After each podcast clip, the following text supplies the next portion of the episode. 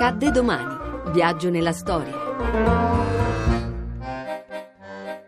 13 maggio 1981. Attentato a Giovanni Paolo II. Interrompiamo i programmi per una drammatica notizia da Piazza San Pietro.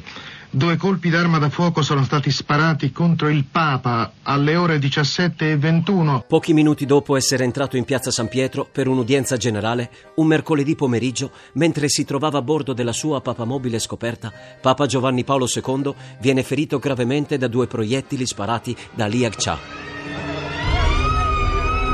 Ecco, io mi trovo nei pressi di Piazza San Pietro, tutta la situazione è confusa. Ho visto questo individuo alto che mi si mette davanti e ho visto puntare questa pistola più alta della sua testa. Improvvisamente sento due colpi, eh, vedo due nuvolette e, e mi sono messa a gridare non lasciatelo scappare, lui prendetelo. Qualche momento fa tutto un carosello di, di jeep della polizia interminabile. So che il Papa è stato trasportato al Policlinico Gemelli. Soccorso immediatamente, viene sottoposto ad un intervento di 5 ore e 30 minuti, riuscendo a sopravvivere.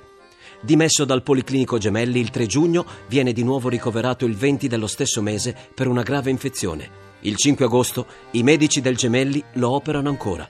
Dal 14 agosto al 30 settembre il Papa trascorre la convalescenza a Castel Gandolfo. Vi ringrazio commosso per le vostre preghiere e tutti vi benedico. Sono particolarmente vicino alle due persone ferite insieme con me. Prego per il fratello che mi ha colpito, al quale ho sinceramente perdonato.